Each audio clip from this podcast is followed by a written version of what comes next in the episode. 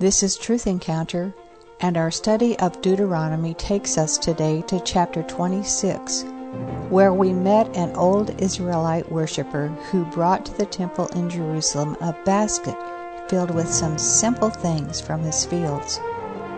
But as he worshiped before the Lord and reviewed the history of God's faithfulness to his people in the Old Testament, we were reminded to review our own history of salvation.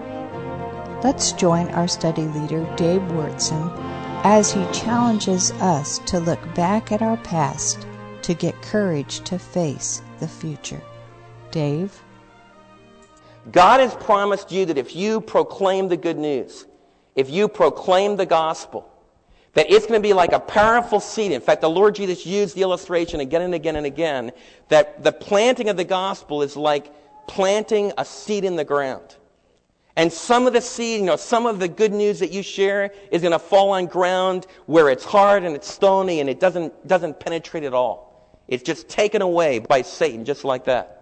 Some of you are going to plant other seed and a person's going to really respond. They're going to be all excited about it. And they're going to be with you, maybe doing some discipleship with you for a few weeks. And they're going to be really turned on for this thing called Jesus Christ. And then it's going to be gone. And they're going to fall back and be just even worse than they were before. It tells us there's going to be another group that they're going to go on for quite a long period, but then this life, this present life, is going to get them down. It's going to discourage them. It's going to hurt them and they're going to wander away from the faith because they worry too much about just living in the here and now. But then he tells us about a fourth kind of ground, the very final ground that's going to be a, a good ground. And you're going to plant the seed, and the seed's going to explode in people's lives, and they're going to do things that you could never imagine, and they're going to produce a crop that goes on a hundredfold, a thousandfold, ten thousandfold. You see, under the new covenant, it's not just the multiplication of stuff in a basket like bread. What it is, it's the multiplication. You are challenged to be sold out to Jesus, completely sold out to Him. Why should you do that? Because you need to decide if you believe that He's really the answer. If you believe that He can really deliver someone from slavery to sin. He can really deliver them from immorality. He can deliver them from pride. He can deliver them from alcohol abuse. He can deliver them from anything that you might imagine, the slavery to sin. We have to decide whether we're going to really believe that. And then we need to, we need to commit ourselves to building our lives on that. If you're thinking, well, you know, I think that might kind of be a nice thing to add to my life and, and it brings some fulfillment to me, that's not going to work. You know what will change your life? You begin to think of, you know, I really believe Jesus is the answer. I believe that if I present the gospel to people's lives, in fact, even as I do it, like when I get ready to come on a Wednesday night and I know for sure that I'm going to present the gospel to the kids that night in the council time, I know for sure that I, it's going to be one of the worst days at work. I'm going to be incredibly tired. There's going to be tremendous emotional pressure against me not to go. But I'm going to do it anyway. Because I believe it's the truth. I believe kids really need to hear about Jesus. And I believe it will really change their lives. If you start to think like that, you know what? This Christianity thing will explode in your life. You see, Christianity doesn't work as long as you just sit there. And you can argue about it, you can debate about it. You're going to get burned out on church. You're going to get burned out on your relationship with other believers. What you got to radically commit yourself to is do I believe the promise of God? Well, I believe if God promises that this seed will reach some good ground and it will explode, then I'm going to do it. I'm going to commit myself to it. I don't care how I feel. I don't care how tired I am. I'm just going to do it. And I guarantee you, if you'll make that kind of a commitment, if you'll believe, if God promises that His word will not return to Him void, then it'll explode on you. And you'll, you'll enter into a life like there'll be incredibly down times. There'll be times when you're sick, when you don't feel like doing it at all. But there will also be incredibly powerful times and up times and joyous times. That's what life has become for Mary and myself.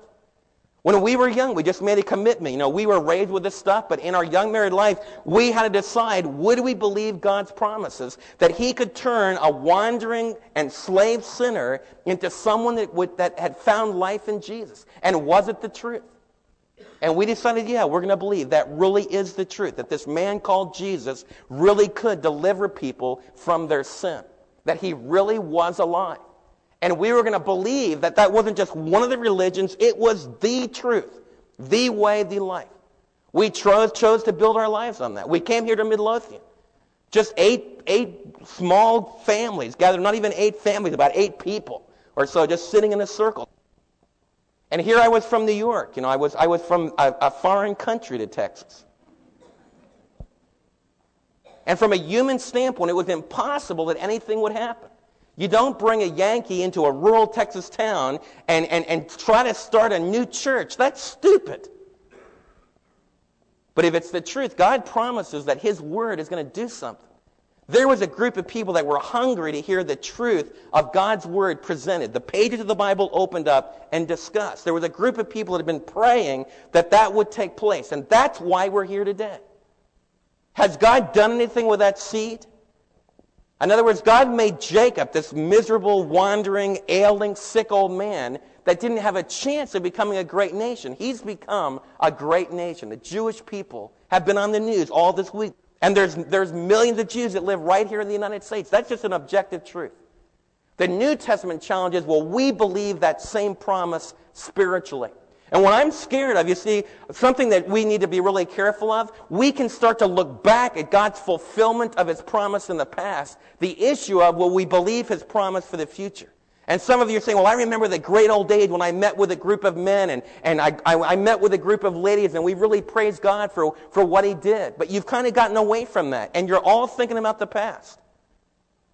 The issue of this chapter, that's why the Lord made these guys come three times a year. They were to declare, today, today I still believe it. Today I remember what God did for me in the past. You see, that's where the fuel for this thing needs to come. You don't get motivated. See, so many of you get motivated by a religionist that's saying, man, you need to make this religion happen. You need to make this church go. You need to make this thing really move. And it's all pride. And that's going to kill you. It's going to put a load of guilt on your life. What I want you to realize, what the Old Testament and what, in, what the New Testament shouts at us, is you got to make a commitment to the truth. And then you remember how that truth has produced great blessing in the past. And you take some regular times to do that publicly and to confess it together, and that becomes a tremendous impetus to keep going into the future. And I believe that God is beginning to do some incredibly exciting, explosive things in the United States of America. All over this, all over the country. There's men that are getting up early in the morning and they're praying. I was with a man up in Michigan. He just recently got married. And his background's incredible. As a young man, he got married back in high school, kind of one of those quick romances. She was unfaithful to him. He, you know, even found her in an illicit relationship. So he, that marriage dissolved. Then he got married to someone else. In just a few weeks, she died. So here's a young guy. He's just barely starting in life. He's been divorced once, and now he's a widower. You know, what can God do with that? And the girl that was sitting next to him at the table, she was raised in a really strong, good Christian home. She married a guy that from the day she was married to him, he wouldn't work a lick, hardly worked at all. A day before her baby was born, or two or three days before her baby was born, he left her, just walked out of the house. He's been gone. He's been gone ever since and divorced her and shacked up with several other women, just living immorally. And here are two young people just barely getting started in life, and it looks like life has just ended for them already. And yet they told us how the Lord brought them together, and they just recently got married, and they told us their story because they had all these kids, and we had to explain, you know, how you could just get married a couple days ago, and now you got all these kids. But you know, this young man's eyes just came alive, not only talking about his new marriage, but you know what he described? He said, in their church family, a group of men meet every month with their pastor. And their pastor shares with them some of the needs of his life, some of the needs of the community, some of the needs of the ministry, some of the, some of the temptations that might be there. And this group covets to pray for their pastor. And then on Sunday morning, on Sunday morning, while their pastor's preaching, they take turns. They have it all divided up so that you hardly ever need to miss church. But they've got so many men involved in this that it's just once every so many months. But a group of men, while the preacher's preaching, there's another group that's praying through the whole teaching hour. And those men pray specifically. There's an unbelieving husband whose wife invited them to come to church today. Lord, speak to that man today. Touch that man's life. There's someone that just became a widow and, and they're grieving intensely. Lord, use today's message to do something to bring strength into their life. And this young man, he said, You know, he said, I just can't tell you, Dave, what that has done in my life, just to stop and pray for about like an hour straight with another man. The Spirit of God has come upon that group.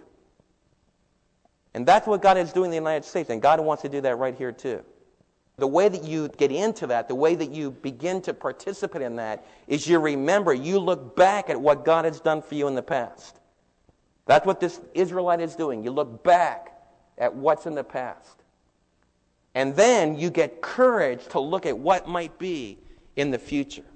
He says, God made us into a powerful, mighty nation. That was impossible from a human standpoint, but God did it because of His grace. But then he talks about it after they became a powerful, hard nation. Was it easy street? No. That's when they became enslaved. It says, but the Egyptians mistreated us in verse 6. They made us suffer. They put us to hard labor. And it says that they cried out to the Lord, the God of their fathers, and the Lord heard their voice, and he saw our misery, our toil, our oppression. In other words, when they became a mighty nation, remember then the, Jew, the, the Egyptians became jealous of them. The Egyptians began to put them into forced labor camps, and, and that's when they, went, they became slaves. And in that slavery, the people cried out. The book of Exodus begins with God saying, I have heard the cries of my people and he raises up Moses, the great deliverer. And then it says that the Lord brought us out of Egypt with a mighty hand and an outstretched arm, with great terror and with miraculous signs and wonders. The old, the old covenant began with an incredible, powerful demonstration of God's power. And it was the Egyptian plagues. As you move into the inauguration of the New Testament covenant, when Jesus initiated the covenant at the Last Supper, he says, Take and drink of the blood of the covenant. And then when he died on the cross and then when he rose again for our sins, remember at, at Pentecost, 50 days after that, the Spirit of God came upon those original disciples. And God did the same thing to initiate the new covenant that he did to initiate the old covenant. He enabled the founding fathers of this new covenant, men like Peter, men like James, men like John, Men like James, the Lord's brother, he enabled them to do signs and wonders, to do great miraculous things, just like Jesus Christ had done in the Gospels. Now, why did God enable them to do that? Because that, that demonstration, those signs and wonders, were not something that every believer could expect to do. Because they were inaugurating, identifying signs. Like not every Israelite did what Moses did. Not every Israelite was able to, to deliver through the Red Sea. Not every Israelite was able to, you know, to cause the river to become blood. But as God inaugurated both the Old Testament covenant and as he inaugurated the New Testament covenant, signs and wonders, which were direct demonstrations from heaven that God had directly ordained this new covenant. In the Old Covenant and New Covenant, God did that. And the Israelites would remember that. And we need to remember as we go back and we think about, well, what's the credentials of our faith? How do we know that it's true? Well, that basically goes back to the great sign and wonder that Jesus Christ rose again from the dead.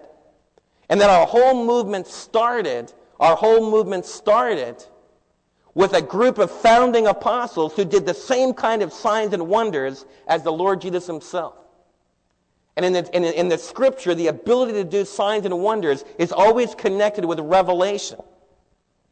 It's always connected with new revelation. That's why I think we need to be very careful today because there's many people that are saying that I can do the signs and wonders. There's a movement across our, our country today. The signs and wonders movement. And men are saying today and women are saying today that I'm, I'm an apostle. I'm a new prophet. I think there's great danger in that. Because I think that the Lord has ordained a new covenant. He has founded a new covenant. We have the foundation of all that we need right here in Scripture. But there's always a hunger in a human heart to have new revelation and to, ha- to not have to study this book, to not have to read it, to not have to remember what God's done in the past. It'd be a lot easier for me to get up on a Sunday morning and not have to study this week, to not have to read what it said in the Hebrew text, and not have to figure out what a wandering Aramean meant, to not have to try to recreate this history for you. It would be a lot easier for me just to stand up here and kind of put my, my, head, my hand on my forehead and say, I've got a new revelation for you. And then just let it rip and give you my own thoughts. But that becomes manipulative. Instead of you confronting God through the power of the Spirit in His holy word that I know is authoritative, that I know will give you life, you start to rely upon my word, which is not going to be holy which can easily become abusive. And as Mary and I have traveled, we've talked with one group of believers after another who have fallen under abusive spiritual authority. And almost every time it's because instead of reading this book, instead of studying on their own, instead of being able to hear God's voice in every word of Scripture, instead of building their faith on the clear revelation of the Bible, they start to build their faith on the church that they're in and an authoritative figure or authoritative figures in that book. Mary and I talked with one young married couple that, that the teacher even began to tell them they needed to swap their marriage partners, that they were married to the wrong person. He had a revelation that this person was married, should be married to this person here, and they'd swap marriage partners. Really weird stuff. He would tell them, the Lord gave him a revelation this week that they needed to give all of their savings to this particular project. They talked about, you know, how this was a group that was very sincere. When they gathered together for worship, they, they really wanted to do the right thing and they, they wanted to love Christ, but it became abused. Why? Because they started to follow a spiritual leader that was demonstrating their authority through signs and wonders that they were doing instead of the old covenant and the new covenant that's revealed in this book. I want you to know that I believe with all my heart that God's power is just as active today in working in the world as he was in the first century. I believe that God is just as active as we're teaching the Word of God today as he was at Pentecost. But he's not active today in giving me new revelation. He's not active today in enabling me to add to the Holy Scripture. The where he's active is in your heart. He's able to take, like, as I'm doing what I'm doing, from a human standpoint, it doesn't make any sense. I mean, you're a people that can watch multi-million dollar productions. You can see drama anytime you want to. You can turn the TV and Sesame Street pours millions of dollars to captivate you and McDonald's spends billions more to try to get you to buy hamburgers. And I'm sitting here talking to you. That's stupid. But God says through the foolishness of preaching, I'll change lives. And I believe that what happens is that, the, is that the Holy Spirit enters in as we open up a book like Deuteronomy we begin to think about what it meant back then. We begin to live in that situation. We open our hearts to the power of the Spirit. Then we begin by the Holy Spirit ministering in your heart. As you read the text, not depending upon me, but as you read the text, you're able to, to, to, to have an understanding into what it means. And then the Holy Spirit begins to speak to you about some of the things He wants you to do in response to it today. And that's power. There's also power for healing. I mean, right in our own church, We've seen the Lord touch different people's lives. But it's not because we have, we have an apostle among us that can give a piece of clothing and a person's healed. It's because you, as the body of Christ, can pray and can touch base with your Savior and know that He'll give you glimpses of His kingdom. There's tremendous power here. When we pray for marriages to heal, for people to be able to overcome those attacks of the evil one, there's tremendous power here, and I want you to believe that. I want you to know it, because that's what changes our worship from just a dry ritual into the real thing. And this, this Israelite can remember the days of the Exodus when great signs and wonders took place. And they would look back at those days and they would affirm their faith based upon the credentials and the authenticating ministry of God in establishing that kingdom, that covenant. We can look back to the founding of our movement in the first century and we can see those same authenticating signs. And we can rejoice that, that, our, that our faith has been given credence. And then we can seek to have the power of the Holy Spirit move into our life today. That was the meaning of the signs and wonders. And he says this. He goes on with his, with his, with his proclamation. He brought us to this place and gave us, verse 9, he brought us to this place and he gave us this land, a land flowing with milk and honey. And now, verse 10. I bring the firstfruits of the soil that you, O Lord, have given to me. And then they placed the basket before the Lord your God and bowed down before him. And you and the Levites and the aliens among you shall rejoice in all the good things that the Lord your God has given to you in your household. The next paragraph talks how the third, every third year, they would take this blessing, this tithe, and they would give it as a support for the poor in their land. They would give it for the support of those that were ministering the Word of God in their towns. And then in verses 16 through 19, you can read it. It mentions the, the reaffirmation of their commitment to be obedient to the Lord. Notice it says in verse 16, the Lord your God commands you this day to follow his decrees, his laws. Carefully observe them with all your heart and with all your soul. You have declared this day that the Lord is your God and that you will walk in his ways and that you will keep his decrees and commands and laws and that you will obey him. And the Lord has declared this day that you are his people, his treasured possession as he promised, and that you are to keep all of his commandments. What are these people doing? They are publicly reaffirming who they belong to, who they're going to live for. I want you to think what's God done for you in the past? What's in your basket? Obviously, it's not going to be, most of you aren't farmers, so it's probably not going to be honey. But I want you to think about what's in your basket. If I were to ask you this week, what are the tangible things that you've done this past week to express the fact that you believe that Jesus Christ has delivered you from sin? What would you say? That's what this text is getting into. What would Dave Wyrtzen say if someone says, Dave, I want concrete evidence this week in the actions of your life. What have you done? Not so that you could be a child of God, not so that you could earn God's favor, not so that you could be some super religionist. That's not what I'm talking about at all, day. What I want to know is what's the concrete evidence in your life this week that you really believe that Jesus is the Son of God? Well, one of the things that I have in my basket is my checkbook. You know, the Bible talks more about money than it does about just about anything else, more about money than sex more about money than, than about worship. So one of the things in my, in my basket is my checkbook. It's one of the things as an American believer that I can do. I think our checkbooks declare what we really believe. I think every one of your checkbooks are, are the most powerful insight into what your priorities are. And I want to share something with you. You know, in our own church family, we joke about it and stuff, but you know, one of the things the Lord taught me on this trip, you know, one of the greatest privileges for us as believers is to give, it's to put money and invest it in the kingdom of God. I want to share a story with you that the, the uh, chairman of the board of Moody Bible Institute told me this story. We ate with him one night, and Paul said, David Mayer, I want to tell you something about your dad. He said, my, Your dad invited us to go to a campfire at Word of Life. And, my, and for my dad, that's a holy time. On Word of Life Island on Wednesday night, they have a campfire.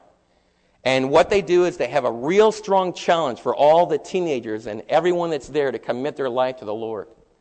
And kids down through the centuries, about probably about 400 kids a week, have come forward at the end of that service and they have thrown a stick in the fire. And the, and the slogan would go like this The more you throw that stick into the fire, the brighter the light will shine. And here it's dark around the campfire and the fire is burned down while the speaker spoke. But then you throw a stick into the fire and across the United States, I can go to every country in the world, and there will be a missionary on that field that made a commitment at that campfire. That's just the power of it. I know that's true. When I went to France, there were some missionaries at that conference I spoke at that threw a stick on a fire and says, Lord, my life's going to burn for you. My dad goes to the Philippines. There will be missionaries there. They were there because they threw that stick on the fire. So it's become a very special place in the traditions of Word of Life. Paul Johnson told me how my dad, they were eating over at the adult camp. We was a mile across the lady. He says, I'll meet, I'll meet you at just before the campfire at 7.30. Pick you up in my speedboat. We'll go over. So he did. And Paul was with this other businessman who ate that meal with my dad and was going to go to the campfire. Well, it, it's about a quarter of a mile walk from the boathouse to where they have the campfire. The businessman began to share with Paul. He said, You know, Paul, he said, I want you to know something. That several years ago, Jack Wyrtzen called me up. At the time, I was a truck driver, a very powerful truck driver that had earned a lot of money. And I had a whole fleet of trucks, and, and they were prospering well. And Jack Wyrtzen called me up and said that he, this island was available from the Clark Thread people. And he needed $25,000 to buy this island. And could I help? And I sat down and I wrote a check I took a checkbook out and I wrote a check to make Word of Life Island possible.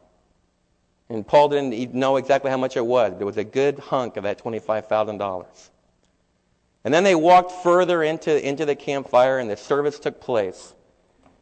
And while all these kids walked forward and threw their stick on the fire, and then as they began to move away, they began singing, know, I have decided to follow Jesus and some other song they would sing. The truck driver just sat there. And Paul was there with him, and he could tell the guy was really moved. And Paul's a very successful businessman, very much involved in financial, high finance, and all that kind of thing. And he could tell this, this businessman was really touched. And so he sat beside me, just sat quietly, and suddenly the truck driver turned, this guy that owned this trucking business turned to him. He said, You know, this is all I've got left. This is all I've got left. He said, Paul, my wife and I came to Word of Life this week because Jack Wyrtzen invited us to come as a gift. We can't afford to come anymore. You see, my business crashed. I lost all my trucks. I have one truck left. And my wife and I go out on the road. We drive it together. And I couldn't even afford to come and spend a week at Word of Life Inn this week. But I came just as a gift. And he hung his head down. And he said, Paul, this is all I've got left. And Paul put his arm around him and said, I would say, you've got a lot left. And Paul looked at Mary and I and he said, You know, that's what it really means to be a businessman for Jesus Christ. It means that during those times of blessing, when your business is prospering and when it's growing, and even when it isn't, when you can do just little things, the Lord gives us the privilege. He says, What's in your basket? He said, You can take and you can make investment. That truck driver made an investment during his time of prosperity. You think it was worth it? Yeah, I think it was.